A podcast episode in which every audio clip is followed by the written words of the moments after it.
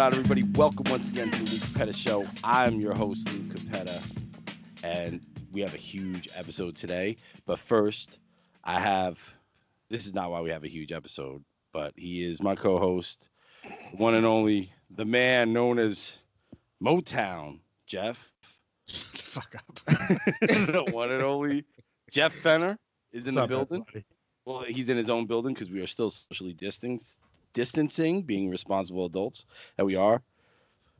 The infamous Yog is not here once again. I'm sorry, Jeff. I didn't mean to cut you off, but uh, infamous Yog is not here once again, and he is on the borderline of being permanently replaced by the suave, debonair, full head of hair.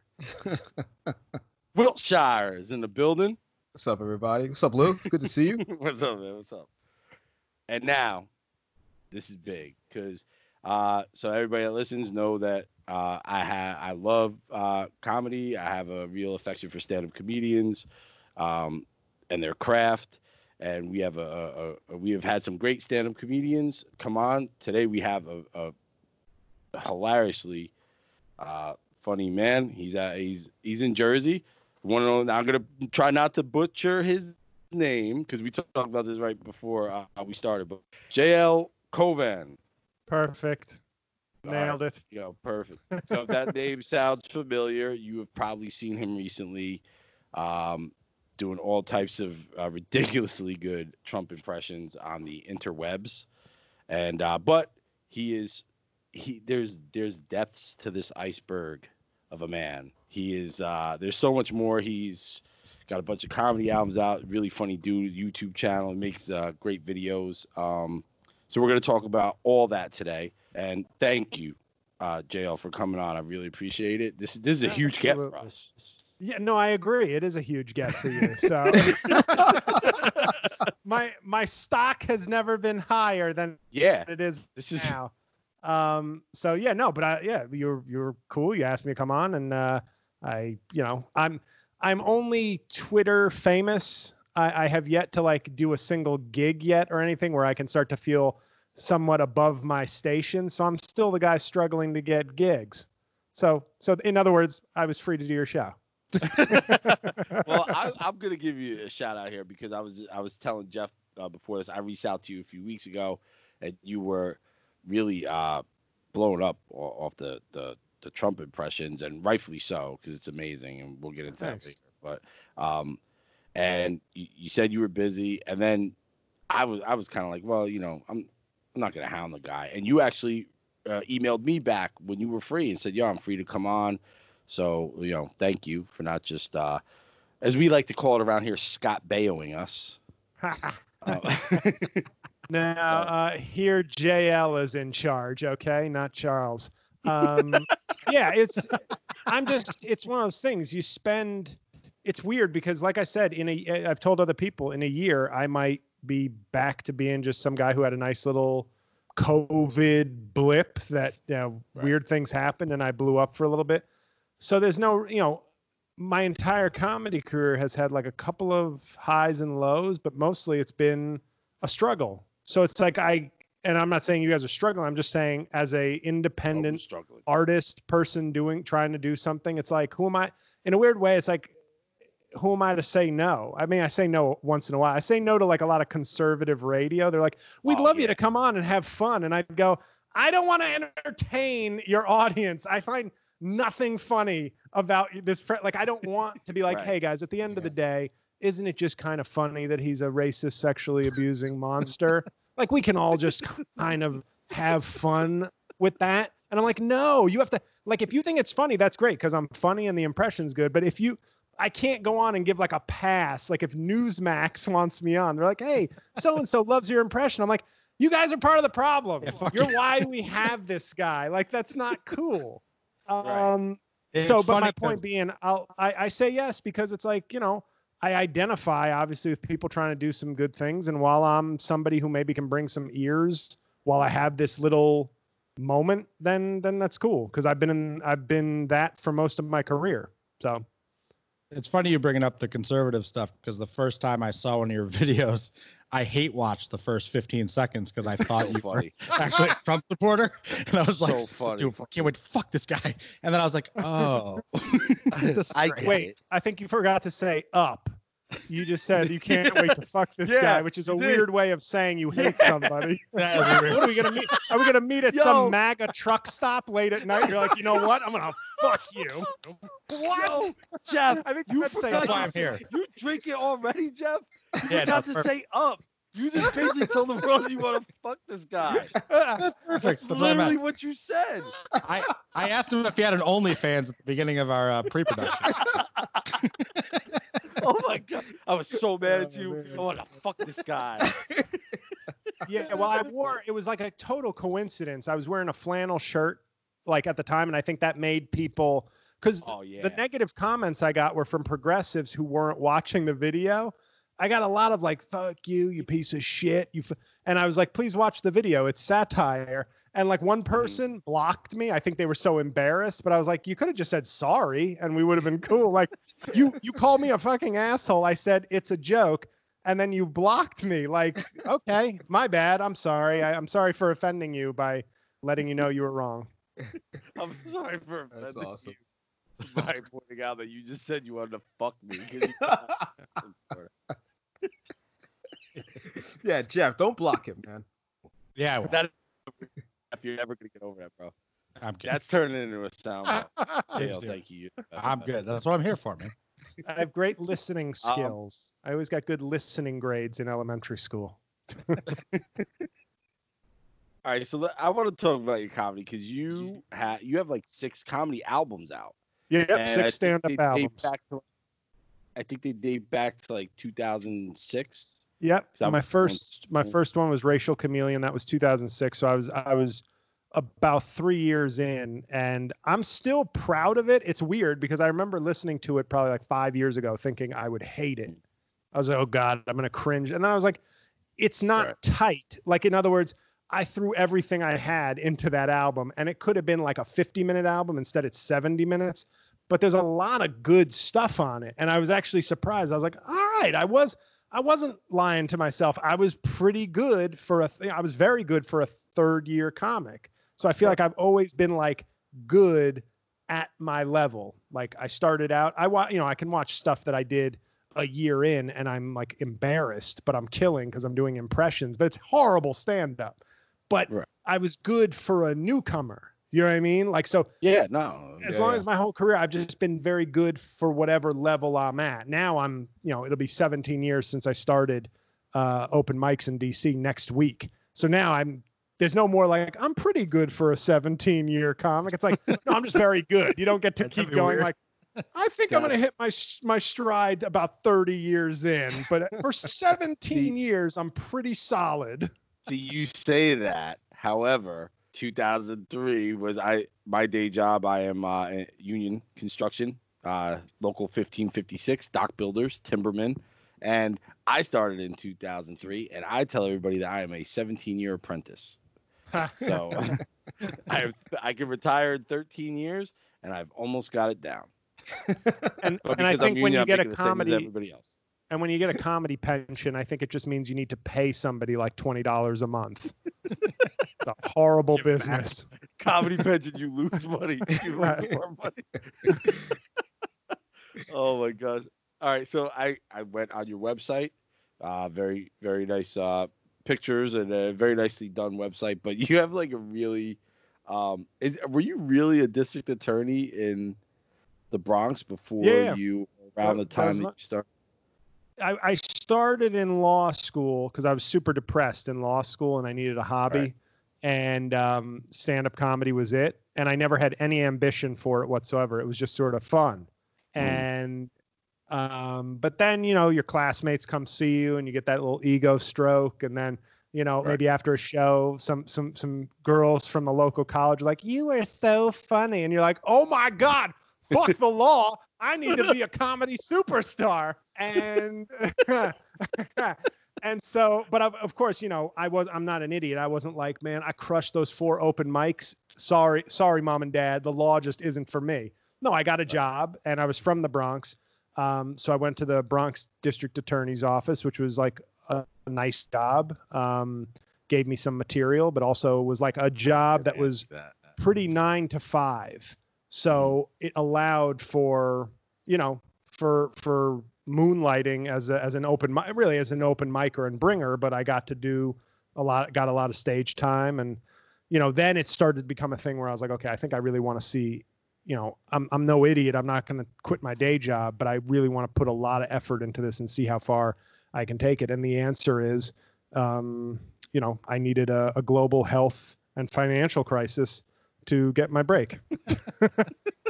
So basically, you just needed everybody to suffer. Yeah, that's all. that's all it took. That is all it took. From your bio, it seems like you kind of were good at this early, though. I saw the the thing that jumped out to me was the fifth grade uh, Jean Claude Van Damme impression. Yeah, that was uh, it was, and I maybe it was either fifth or sixth grade, if I'm being totally honest. I I say fifth grade because I think it was then. I think that's when I saw a couple of movies of his for the first time. Might have been sixth grade if anybody out there's fact checking. um, but yeah, that was what's funny is that all my friends thought it was funny, but I'm sure it just sounded like a high pitch, like a girl imitating Jean Claude Van Damme. Like, why are you wearing the black silk underwear? like, oh, oh my god, dude, you're so on point. You know, now I hear it when I do a Jean Claude Van Damme. Now I hear it, and I'm going, you know, you should of all people, you should know that I would never wear black silk underwear, but.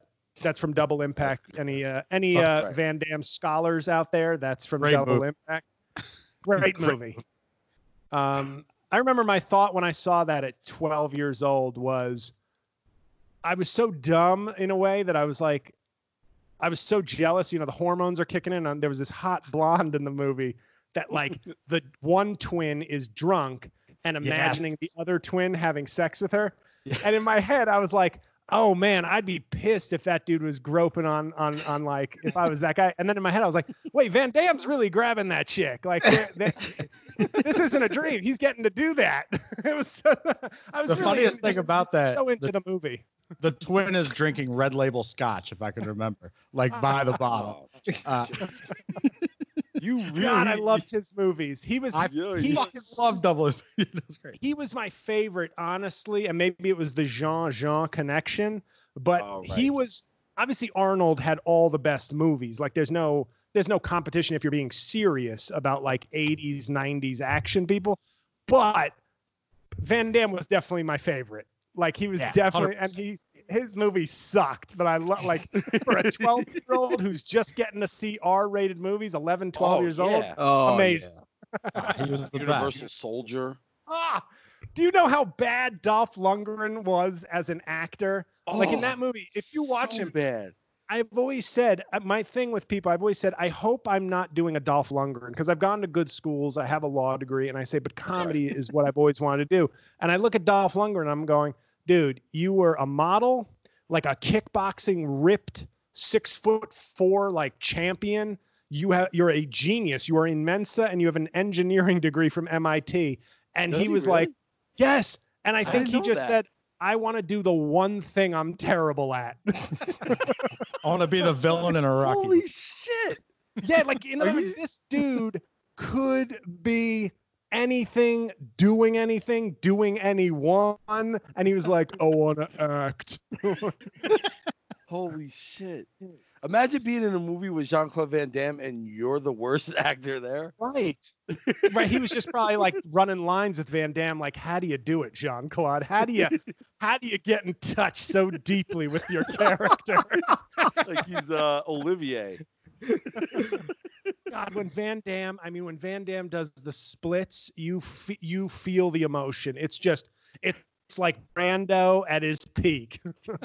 shit, man. That's I never knew all that about like I do something I'm very bad at just because like that's like the only thing I can do because you know I knocked a chick up at 18 years old and I never went to college and shit. But like to actually have options and then be like, oh, you know what? I'm pretty bad at this. I'm gonna do it. That's impressive.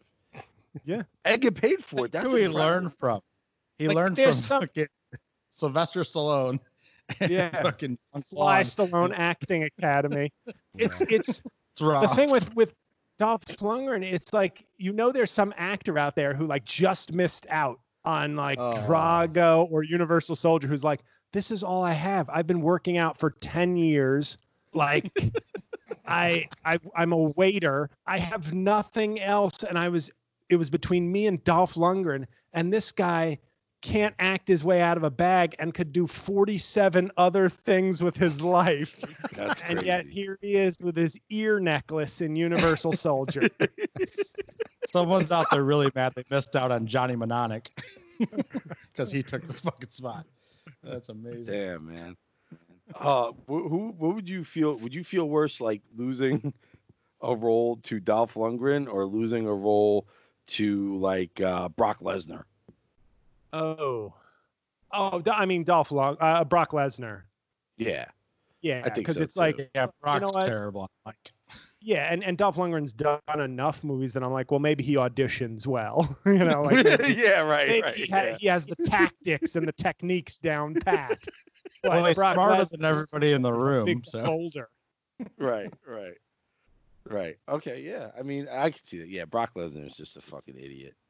Big, big, strong idiot. But um, Super all right, strong. let's get back to uh, you, JL, and your your comedy albums. Um, r- r- run through them. Some of them have some great names. And, sure. uh, um, so so racial chameleon was about my my race. You know, the title is from my racial Right. background where.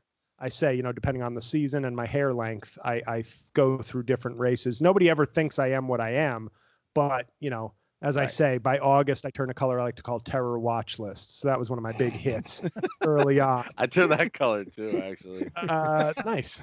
So album two, album two was two years later called Diamond Maker, which was basically half of that album was about a broken off engagement, and Diamond Maker was a reference to how I was somebody with a lot of potential, and she just put pressure on me until she got a diamond. Um, but it- it- the, the joke makes sense when I actually when you actually hear the joke. Right, I'm, right, right. I'm doing that thing where I'm like, let me give you the let me give you the cliff notes Just on the joke I wrote. um, so that that was really a turning point in terms of my career and the way I wrote because I got very personal around that time because I was very hurt by the relationship, and that probably helped my con. It hurt my personal life, but helped my comedy career, and that, Okay. that's what counts, obviously. Um, in terms of my approach to writing and being a much more personal.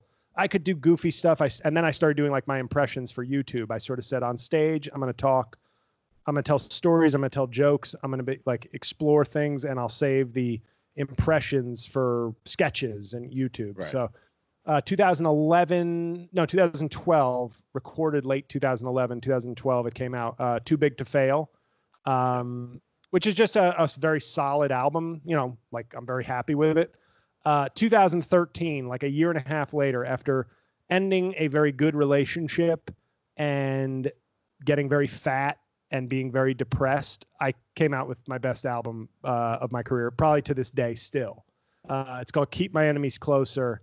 And I just, it's one of those albums that I look at and I say, if I had been famous when that came out, that's like a, I, I, I genuinely mean this. It's, this, I, I Mhm. think it would have been like a Grammy nominated type stand up album if I had been a big stand up comic putting that album out. Right. Um, and that to me, that I'm so proud of that one because I, it took like 15 months from start to finish to write all the material, work it out, and, and put that out. I've never had an album kind of come to me that quickly.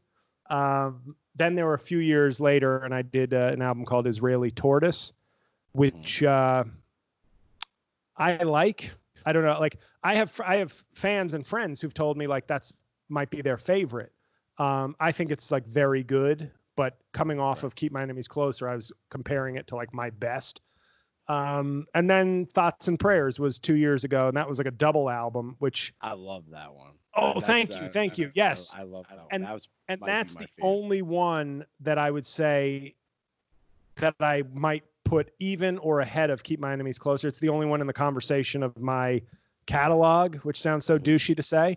Um, but uh, That was my whole great. theory is I talk about the career I want to have, not the one I have. So I speak in terms like I am successful, hoping that like one day people will listen back to this. and, Of course, he's a he's Yeah. a, a Hall of Fame comedian. Why wouldn't he talk like that? Meanwhile, in this moment, we're like, he sold three copies. Why is he talking like this? But yeah, thought, thoughts and prayers was was. I was I was I remember when I finished recording that because that was one take that album. Um, yeah, Wow. So you're like five of my Jay-Z. five You're of like my Hov. six five of my six stand-up albums were one take. Wow. Oh, now you're Um, just bragging. Now no, Yeah. but it's true. But no, flexing that's on us. What He's people flexing. don't get, what people don't get, is when you're a feature act. Like I Mm. had for two of my albums, I had to rent the space. For two of the Right. other albums, I had to rent the club. Like I had to make a deal with the club to get the space. And for like, so it's like you're a feature. Basically, all I'm doing to lead up to an album is like I know I have this hour or this hour and five or this 55 minutes, and I've just got to each set I do on the road or at home, I got to make sure I'm getting this 10 minute chunk. Then this feature set, I got to do these 30 minutes. For the next feature set that week, I'm doing 20 minutes different, 10 minutes the same, so that I'm getting the reps. But I tried to keep up a headliner pace because I always I believed by about 20 when Keep My Enemies Closer came out, I said, now I just need the opportunity. I am a headliner. I just need somebody to to vouch for me to give me that opportunity. And it really didn't happen. But from that moment on, I knew I was a headliner. I was just waiting for the opportunity. So I kept up a headliner pace in terms of writing material and trying to put out albums when I felt I had it. That's why there was no pattern to like when they came out. If I if I had an album in a year and a half, so be it. I had an album after a year and a half. If it took three and a half or four years, that's how long the next one took. But um, right. Were you doing Yeah, I just- in New York can't or do- New Jersey? I'm Or sorry. Down in, were you doing these in New York, New Jersey, or Yeah, still down I- in DC? I did. Let's see. I did th- three of the albums. Okay, so first two were at the Triad Theater in in uh, Upper West Side. The third one was at Helium in Philly, where I lost money on it. I had to rent the club for a thousand bucks, and I made my door take was six hundred and sixty dollars. So I lost over three hundred dollars recording that album. Uh, the fourth one was Keep My Enemies Closer, which is the only one I did. I did a show at the Triad Theater thinking I'd get another big crowd like I had for my first two albums. Um, 27 people showed up to a theater that held 130 people. So the rec- it sucked. Oof. And I was like devastated. And I said, you know what? I know this material is good. Let me just find a tiny venue and crush it. And I mer like so three tracks uh, out of the 22 tracks on that album are from the first show, and the other Okay. tracks are all from this one set I did at. Uh, it was called the Laughing Devil Comedy Club. It was this small hole in the wall in Long Island City. I had about 27 people, but the room only s- sat like 40. Uh, Right. But you can hear it. You can hear it. it's like the energy is crazy. Everybody is loving it, but it's the crowd's so small. But that's how much I believed in that material. I was like, I don't care. I want people to regret not being at this set, but I, I Yes. can't live and say, well, nobody showed up. So I said, this has been my career. My career has been a struggle. So I'm going to, the people who showed up are going to get JL at Madison Square Garden energy and, and material. And then uh, the next album was recorded uh, at the same venue under new ownership, and that one I did two shows and got club promotion, so I had a quote unquote sellout of like 40 people each show. Um, so that one I was able to splice together. That's the only really edited together album from two different shows. And then Thoughts and Prayers was just one hundred minute double CD set in one take. That's that's but that's what you have to do like you don't get the opportunity to say hey helium you mind giving me a, a thursday through saturday five shows? They're like who the fuck we like you but no. Like you're right. a friend of the club. Here's your $500 for five feature sets. You don't get to do this. So you so i had like as good as i think some of my albums really are i'm excited because i'm going i've been handy i'm like one of those baseball players from the 1930s where it's like well he plays baseball and hits 40 home runs and then he's a farmer because the, the team only pays $10 a game. I'm still in that phase of my career and i'm excited if i get to that next level where i'm a touring headliner to be like wow now i'm getting six hours a week of stage time to really like go all out and and catch every nuance and be in front of like i'm i'm excited because i think I'll be able to go to an even higher level, even this later stage in terms of how much time I've been in. I might be able to take it to another level because I've been forced to be bigger than the the place in the business that I have. So if I ever get that place, I'm I'm more than ready. Like Steve Young, you know, I was he came in he, he was a backup for way too long, and but he came in right away and was a Super Bowl winning quarterback with lots of concussions, and that's what I hope to be. That's a good analogy. Is this like a, a little not one person bittersweet would then? take that. what are you saying, Jeff? What was that? I was saying, is this like a little bittersweet then? Because now, obviously, with the Trump stuff, the popularity's exploded. You've you've um, gotten on some amazing things nationally, and right now, probably you could write your ticket in terms of going on stage somewhere, and we're locked down and you can't do it. Oh well, no, that's I mean that's my career in a nutshell. Um, that's that's the way it's been. basically Alanis Morissette song. That's it. basically like yeah, your- that's- I, I Fucking it- ironic. it makes total sense. Like so many things have even happened over this time frame since the COVID, because I've been surpassed in media coverage, like eclipsed by if, uh, if you're familiar with Sarah Cooper, who's who's Yeah. gone viral with all these uh, TikTok videos that are funny, but now it's like. I don't know if she has PR or if she's just more popular. Like everybody just loves the the the sort of the the what that represents but to me it's like i'm half haitian but i look like adam sandler to most people unless they see my oscar gamble sideburns coming out of my hat and if you told me hey half haitian comic does perfect impression of donald trump off the cuff ad-libbing three four videos a week just keeping up to date with everything and almost moving ahead because a few writers shared a tweet of mine from March where I basically predicted his whole thing about negative testing and being positive and negative. I've been doing that for months on my podcast Yes. and I did it in the March video. And I'm sitting here going, I am not I can this is a safe space for for a comedian to talk because the truth is I'm not trying to tell any suburban mom or whatever like you shouldn't laugh at that. I'm funnier. No, Right. whatever makes you laugh, it made me laugh. Farts can make me laugh. you know what I mean? But They're I funny. don't then I then don't do the progressive intellectual thing and turn a fart into now what the fart really was so funny about is because it was a gaseous commentary on the neglect of climate change and that's what's so deep about it and that's why it's more brilliant than your mere impression. It's like that's when I have to sort of go, okay, you got to be kidding me. At this point, come on. Like yeah. can we stop pseudo intellectualizing this? It's funny. I get it. You just discovered TikTok, old progressive people. Right. But so I'm already getting eclipsed. Like I'm already like, you know, News 12 The Bronx canceled an interview with me last week. To And I said, her. oh, wow. Wow. I think I am done. I think my career is already done if that's the level I'm now at. Um, no, for no reason, just logistically. okay. But I was like, oh, I'm clearly not a get for News 12 The Bronx anymore. Well, um, well, let me I mean, tell I, you cr- I something. crushed it on New York One, so uh, they, they, they, they're a bigger deal. So take that, News 12, the Bronx. Yeah, I mean, you got to go past Channel One to get to twelve, anyway. So right, That's like right. if they see you on one, nobody's going to twelve. That's what I would Exactly. say. But it's Oh, a wow. very, You're it a is huge weird. get for us. Oh yeah, well, thank you.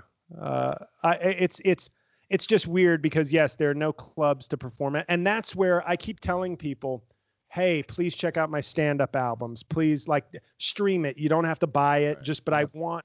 I'd rather of the ninety. I've picked up ninety thousand followers since March twenty fourth, and wow. to me, it's like, to be fair, Sarah Cooper has picked up 80, 80 uh, 820,000, just to put in perspective. That's why I know I'm not it's shit. incredible to me that that's the case. It's I, It's, it's not because, her at all, but the- like, right, like exactly. Well, that's what I always have to say. once I always have to go, right? and but but there's such an ownership over her stuff right now that people feel very connected like they discovered her so they're very protective of her so if so if, as i've seen on my threads if you call her milli vanilli people go that's nasty and uncalled for what she's doing is so much different than that and i'm going you just i've had people attack me for copying her and to me i go wait i started six weeks before her on the videos I've had the impression since 2015. Oh, and by the way, that's my voice, not a lip sync. and I've had Right. most people have gone, holy shit. "Oh, well, you're good too." And I go, "Whoa, whoa, whoa, whoa, whoa, whoa! what do you mean you're good too? You just got fooled. I literally fooled you I'm into great. thinking I was copying the president's words, Right. and you just and your answer to that is go, "Well, co MVPs, I guess."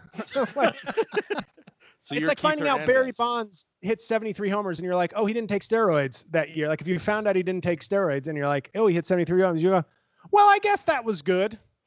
Yeah. Well, no, Yeah. Now you have to reevaluate it and say, oh no, that's actually the greatest season ever. right. the It's weird thing is the weird.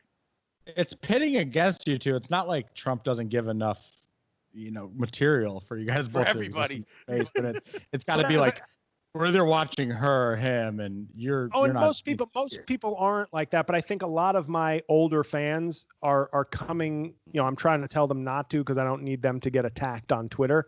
And like I said, in all seriousness, her first couple videos made me laugh. Like, so I'm not standing here going, "This is bullshit." Like, I'm not being a pretentious artist. Like, that's not real. I'm not Dirk Diggler going, "You're not an actor. I'm a fucking actor." like, it's, you know what I mean? It's it out. it's it's all funny and it's all good and like a lot of people enjoy her stuff and and and I laughed at it too. So I'm not sitting here going that's not funny. Right.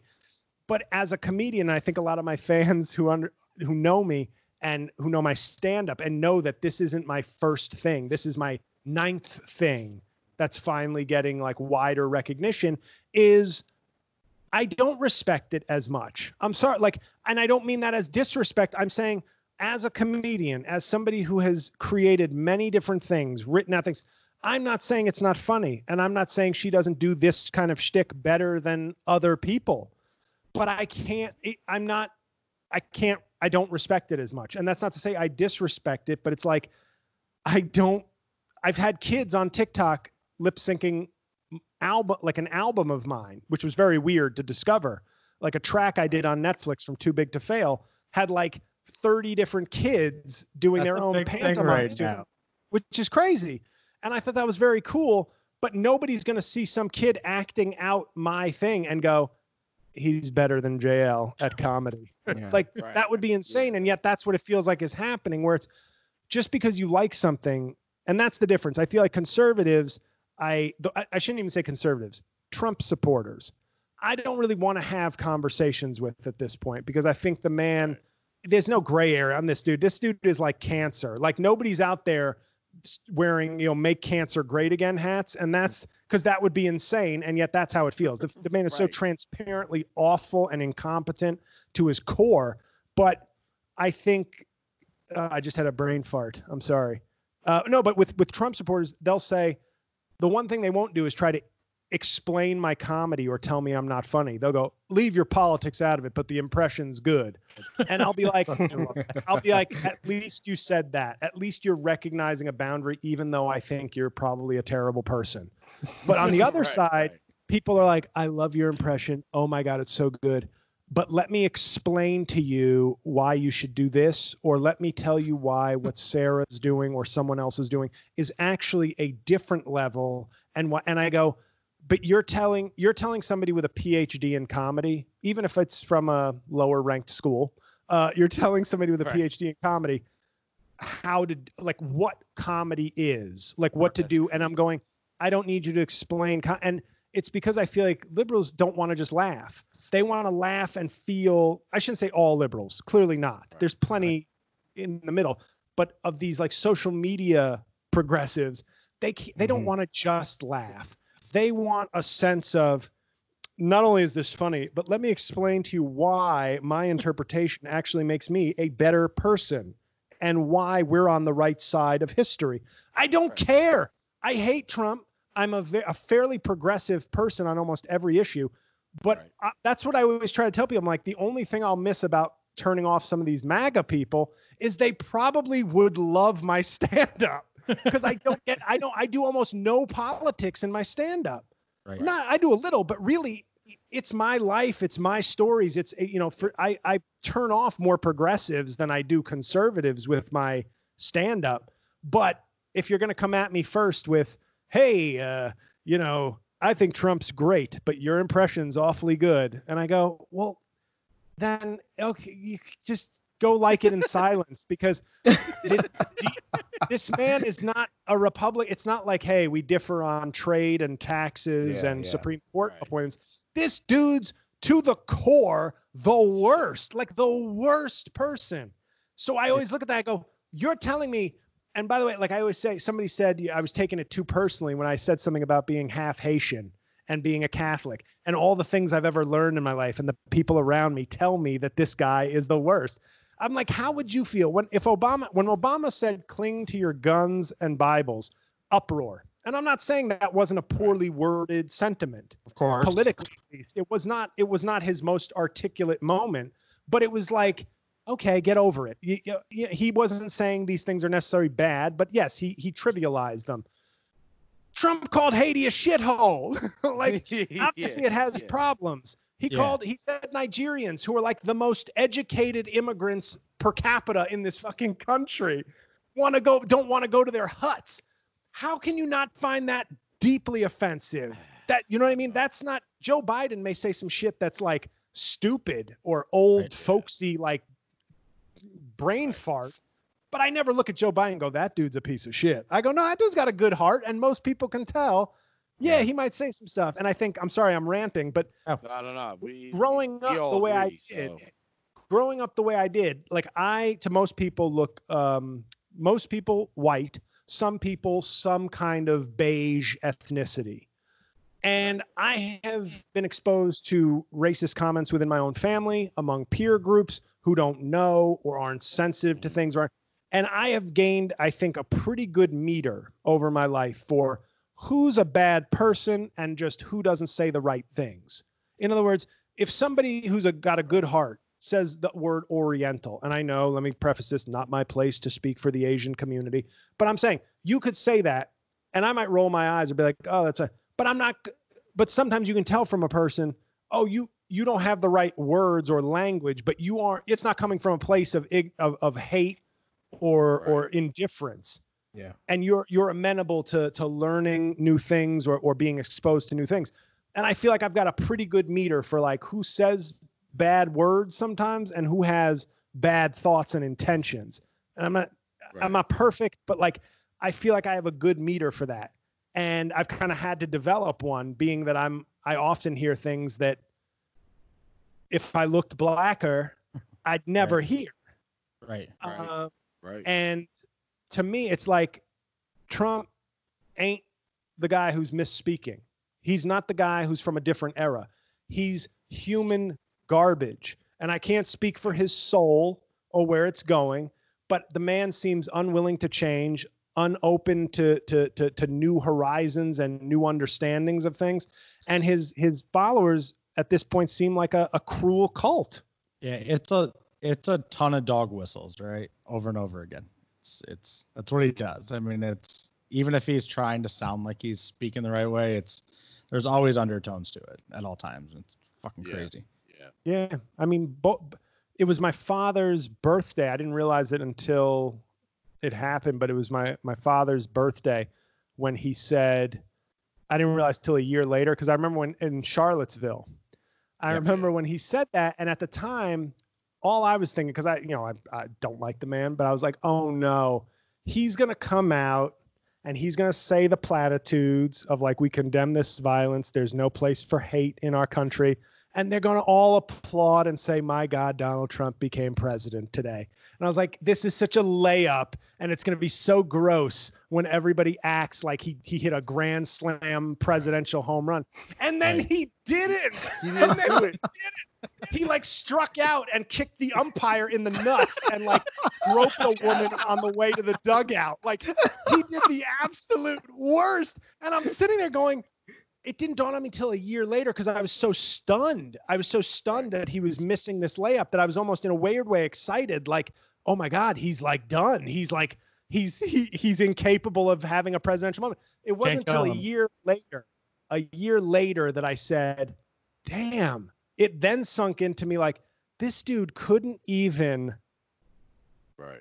he couldn't bring himself to condemn because he knew that there were sympathizers to him within those ranks and that Yeah. to me it was it was a wrap at that point because I go that there's there's a lack of basic decency. There's a there's no decency there in the man. Right. Then you throw in the incompetency. That's what's so funny is, hey, if Republicans wanted to say, hey, I think he's probably a bad guy, but my God, is that guy a ruthlessly efficient leader? Like, I mean, Right. our everything is humming. We are kicking ass and taking names. You know, like, hey, you may not like the way Michael Jordan punches Steve Kerr in the face, but my God, we're winning championships. Right. No, this dude is like the bench, the 12th man on the team, kicking people in the nuts in practice, and we're still giving him the captaincy. It's like, what the fuck are we doing, America? It's like it's like giving Rodman the captain.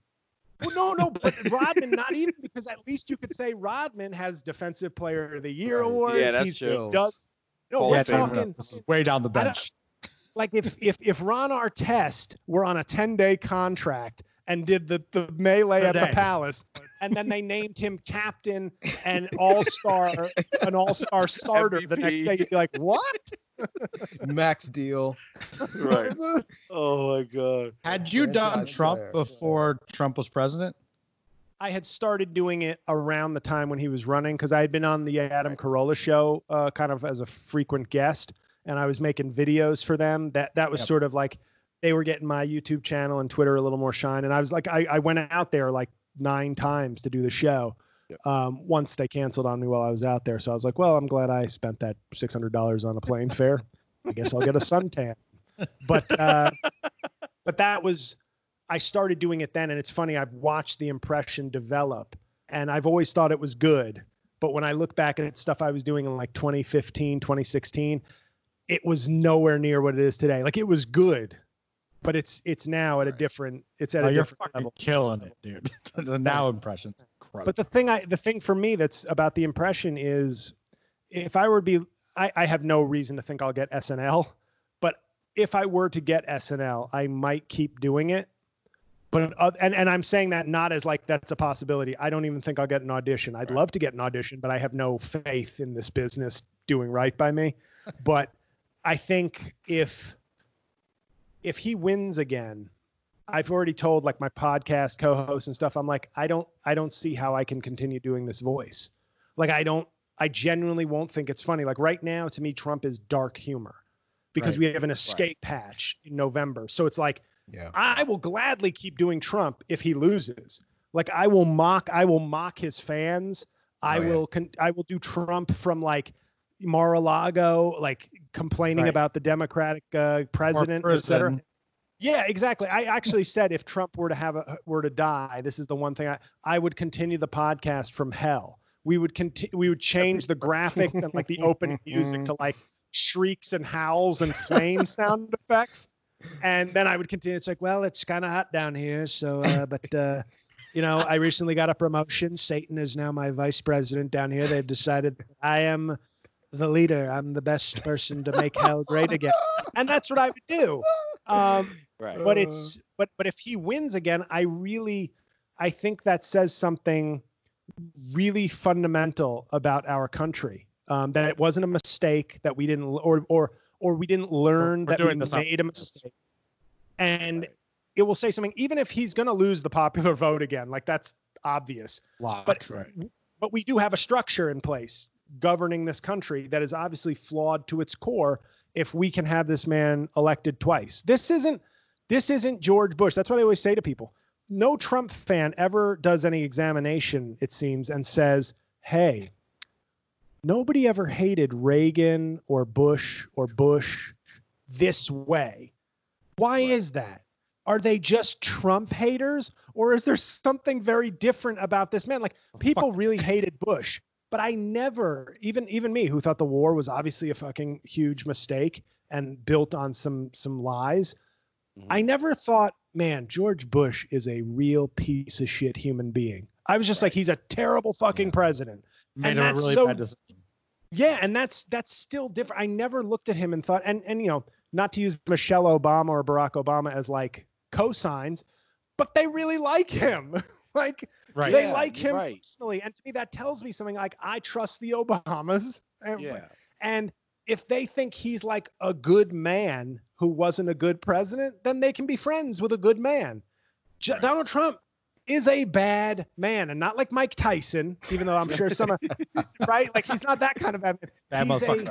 Yeah, he's a villain. He is a villain. Like if he ran a third world country or a developing nation, he'd have death squads. Like We'd he'd bomb be the killing. shit out per- of him if he was in a third world Right. country. Right. If he ran, if he ran a, a dictatorship in South America or the Middle East, Jesus like Christ. he he already be dead yes. by was- us, Right. by some It's- other Republican president. President Mitt Romney would have already bombed his country. I will tell you real quick. 100%. it's super fucking dope of you to say that because obviously, you know, you've gained some notoriety here with this impression. And for you to say like, listen, if he gets reelected, fuck that. like this sucks. Like it's I not gonna be funny to me anymore. I have to be okay with it. You know what I mean? Like, Yeah. I, and I don't mean to like I like making money, and I'm I'm really hopeful that my stand-up career will will get enough followers, and that I can be the comedian I want to be. And I I'll throw in a Trump impression, but I I don't really want it to be the core of what I do, and I won't be comfortable doing it in a second term because I'm like it's not. I know funny. comedy, and if I don't think it's funny, It's then I gonna certainly can't make it funny Right. to, to to other people. It's it's it's it sounds kind of pretentious to say that, but I I just think I will gladly continue doing it if he gets bounced because he will stay in the public in the public sphere if he gets removed from office. Oh, So I I'll gladly mock him some Yeah, he's more. Gonna start, he's going to start a news channel, and you can. he's going to buy. OAN. He's definitely going to buy OAN and uh, If he hasn't declare it, you know. Right.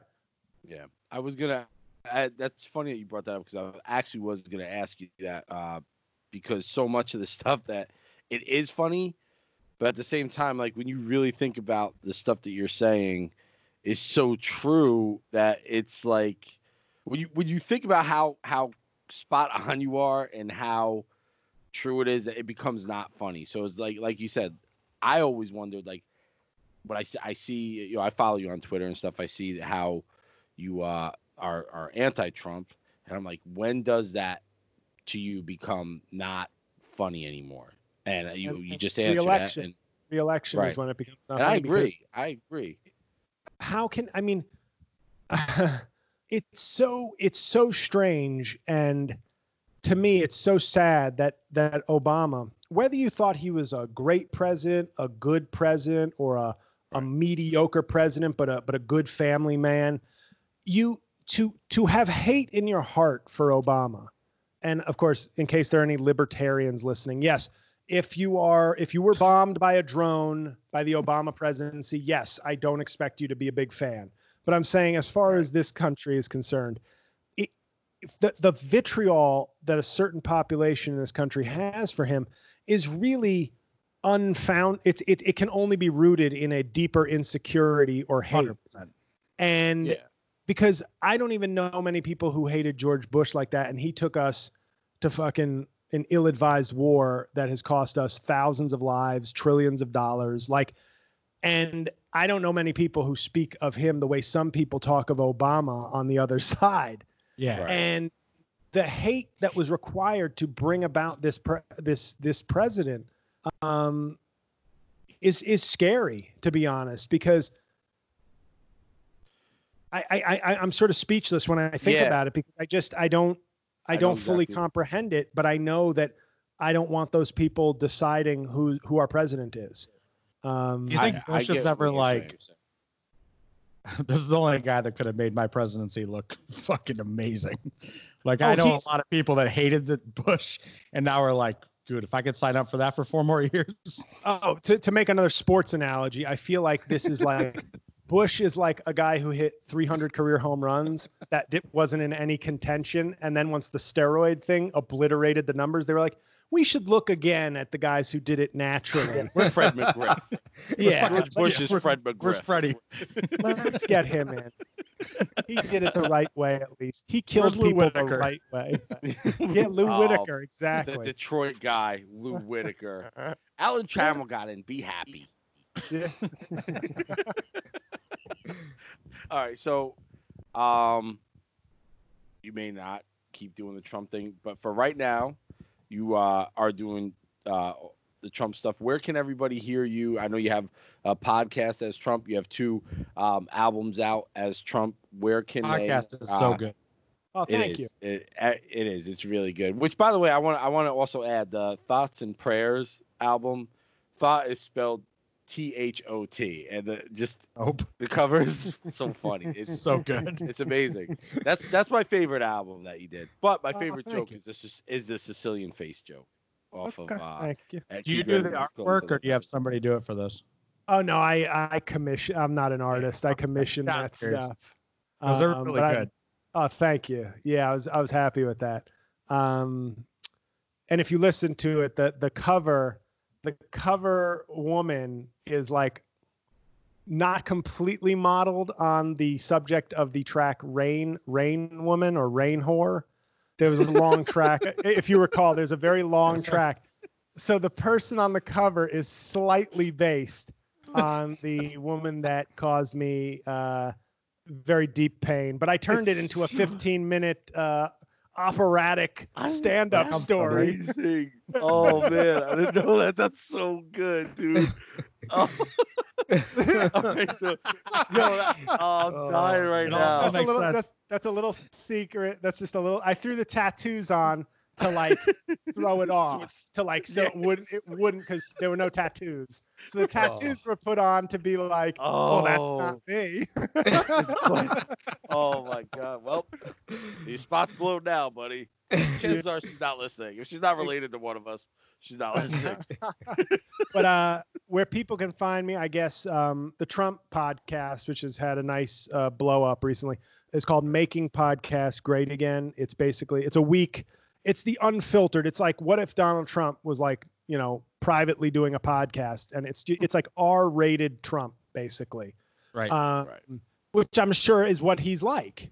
I obviously take it a little too extreme Oh, yeah. sometimes, but it's you know so that's available wherever you listen to podcasts. The two Trump albums, Fireside Craps and Fireside Craps the Deuce, available on uh, you know iTunes, Pandora, Amazon.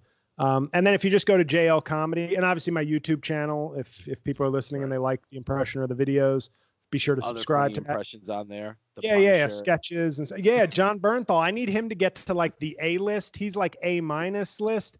If he gets bigger, like that'll be another one I can really put into heavy rotation. So good, Jeff. Oh, I, I. Jeff, did I? I meant to send this to you today. You have to go on YouTube. I'll send it to you later and listen to the the Punisher talking about the Jordan LeBron debate. I'm in. Fucking amazing, dude. It's amazing. Thank you. But and, and just jlcomedy.com is the website. That's where you can basically find links to everything I do. There's a store page, all that. So if people liked hearing me talk for a long time on this episode, then maybe they'll like some of that stuff. Uh, shameless ask. Can we get a little Trump freestyle? Wait, wait. I was gonna ask Oh, that, sorry. but I wanted, but yo, I was gonna throw a spin on it for the show. Like you Here, always me a- stepping on shit. Give me a spin for the show. All right, so we should do pre-production. or you could just like follow my lead, like Dennis. that next week is Lou Capetta show with Dennis. Let him go. so all right so this i this um my i am proudly and we t- i talk about it on the show a lot.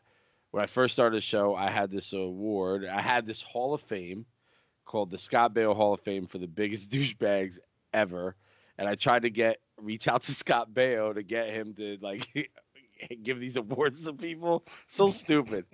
I was such a fucking idiot.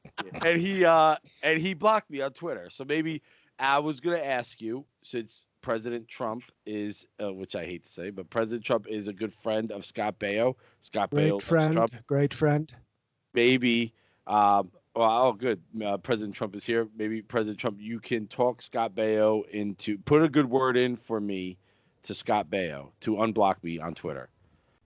Well, you know, I think that uh, Twitter is having obviously a lot of problems right now. They're being very anti-free speech, and just because I want to talk about, you know, Joe Scarborough murdered a woman even though he was 800 miles away. That's how convenient. You know, you think that's an excuse? It's not an excuse. Believe me, you can still murder somebody from 800 miles away.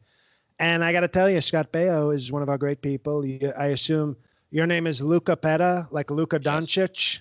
So it's Luca. It's. I it's heard Luca literal- Petta, so it's Luca Petta. Like Luka Doncic. This is the we Yeah. love him. Right. I don't know if you know this. He's Slovenian, which is where my wife Melatonin is from. And, you know, when he came to this country, it's a custom for the number one whore in Slovenia to, they call it bless. Okay. He ble- she blessed Luka Doncic as like the new superstar. So he paid obviously $10,000 cash to the Trump Foundation. But Melatonin went to town on Luka Doncic, and I think that's why he's playing so well in America. A great white player, by the way. Right.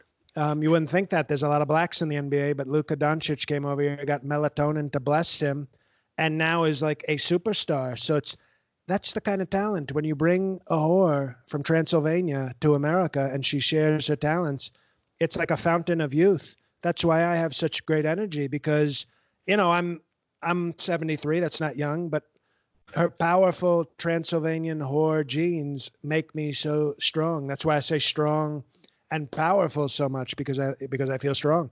But you're Luca, okay? So I'll call you Luca as well, and we're gonna talk to Scott Baio because he's a good guy. He's a great conservative, great great Italian conservative. We call him That's an right. Italian conservative. And you know what that means? He likes to say the N word. That's like one of the one of the top things that Italian conservatives do. They say the N word. So, so he's true. ve- he's a very you know eggplant. He's always talking about eggplants when he watches the NFL. I don't know what it means, but he's always saying it. And we'll talk to him because you seem like a good guy, and we'll try you. to get him to unblock you because I think that's Twitter's being very unfair to a lot of people. So I think it's a good. It's called a goodwill gesture to get you, you know, unblocked by Scott Baio. Because I'll tell him Trump's in charge. Okay, not, not, not uh, Charles. Trump's in charge. And uh, Buddy, I don't know if you know this. Buddy, remember Buddy from Charles in Charge? Oh, Buddy Lembeck, Strong Christian. Willie Aames, strong Christian. Uh, Bible man. and let's not forget Nicole Eggert, who, you know, I might have. Well, let's just say she attended a Jeff Epstein party with me, and it was, uh, well, it was fun. It was fun for one of us. So we'll see what happens. Th- Thank you, Mr. President. Thank- I appreciate that. Yo, that was. I had to turn my mic off. I was I'm crying. Cheers. Ah! Oh my That god. classic. Shit, man. That was Yo. so classic. that was amazing. And I, before we let you go, I, I do have to say one of the the things I love about your, you have so many of the little nuances down. One of my favorite things that you do is like when you're you're talking and then you're all then you're just like right, Mike, right, Oh, like I people Mike love- over there, like Yeah. People love the the check with Mike Pence look. It's incredible. that's the that's the bet. It's so The thing. I have to add, I'm going to add. Do you see if you can see the finger gun? He kind of does that sometimes. He goes, "I'm going to add that," in the next one and go, "Right, Mike, this guy, this guy, Mike. He's such a what a guy." I'm going to try and add that one as a little a little kill premeditated Oh, move for the next video. so good. good. Just so uh, six degrees of separation here. Um, very early on, I had Casey Jost on my show, who is the brother of Colin Jost, who happens to be on Saturday Night Live. Casey does not remember me, but I mean, you never know. Like maybe I could get you on there. I don't, you know. You're Oh, way better do than it. You're- Let's do the- it. you're way better than Baldwin. Way better. However, I think Baldwin has more of a natural douchebagginess to him. He's he's a douche. He doesn't have to That's- stretch that far. Well, he just he just says, "We got Steve Bannon. Steve Bannon would do it," and he just he makes the it. face, and it's Yeah, it's not. Hello, it's I'm gonna good. I'm gonna repeat what he said. I'm just gonna say what Trump said this week. Um, You're right. I feel Yeah, like we'll he's see. just like a dick, and he's just like, oh, what would I say? And I'll just try to do Trump's voice. well, my prediction for what's going to happen in the fall, I'll, I'll, sir. I'll, if I were betting, if they had odds on Mhm. this, I wouldn't bet on me being on Saturday Night Live. I would bet on Sarah Cooper being on Saturday Night Live. And I know that sounds crazy, but I'm no, no, and I don't. I'm not saying this to trash. This is me just talking as a comedian observing the comedy world. This is Yeah. not Right. me injecting my own opinion or like criticizing, but I could see it happening. I, I could really see it happening that they'll do like an Andy Kaufman kind of Trump with her. Like we already had Baldwin. He won two Emmys. We're not going to do better than that because they're not going to look. What if we went in a totally different direction? And they'll say, imagine how crazy Trump would be if a, a young, attractive black woman were making fun of him. And I, I see some merit in that. But Right. because the New York Times today had a big article and they mentioned um, Melissa McCarthy as Sean Right. Spicer, which was actually funny though because she was still doing a Sean Spicer impression, which made it all the more impressive.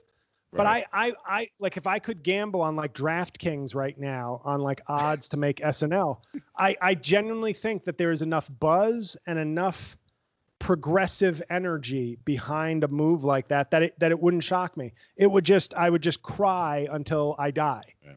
Um, for myself, Well, not right. happy for her, of course, but I'd just be like, I really am never going to be on. I it didn't matter that I had the best Trump impression. It didn't matter, and that's that's what's frustrating, I guess. But Yeah, good luck to everybody out there. I, I support everybody getting their money and getting their opportunities, but I just hope that mine hasn't peaked. Is what I guess is is what I'm saying.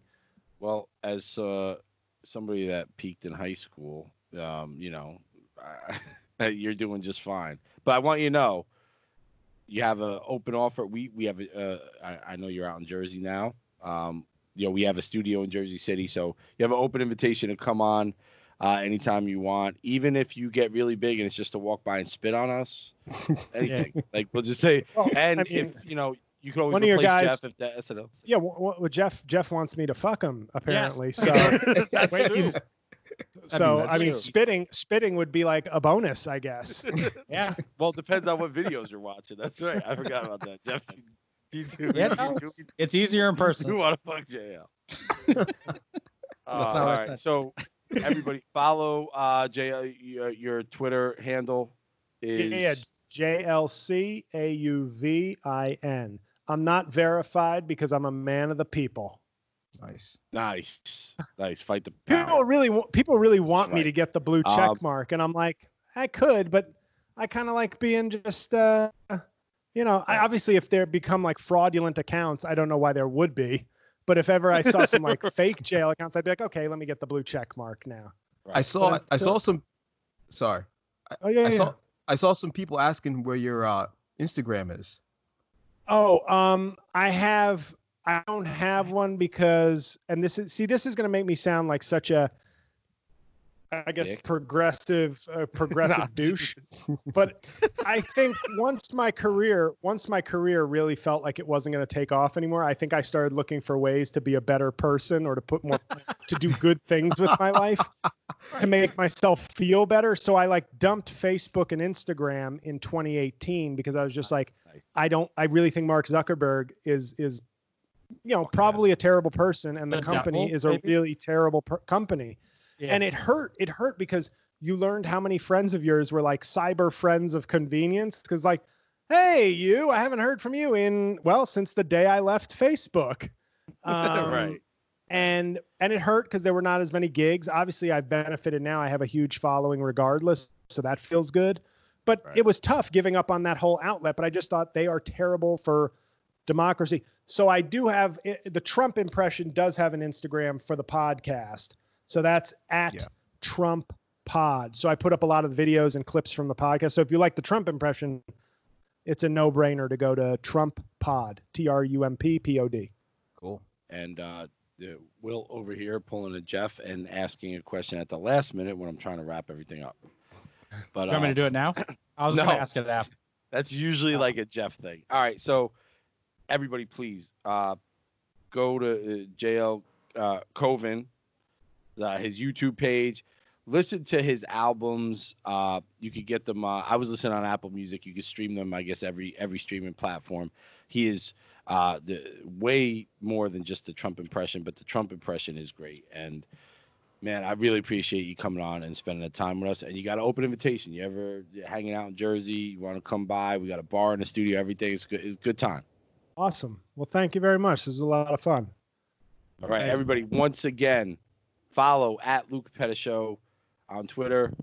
Follow me at Lou underscore Capetta on Twitter. Follow Lou Capetta Show on Instagram. You can follow these uh, other guys, um, but I don't know why. Yeah, no. So, uh, everybody, seriously though, everybody, thank you so much. Stay safe out there, and thanks for rocking with us. Peace.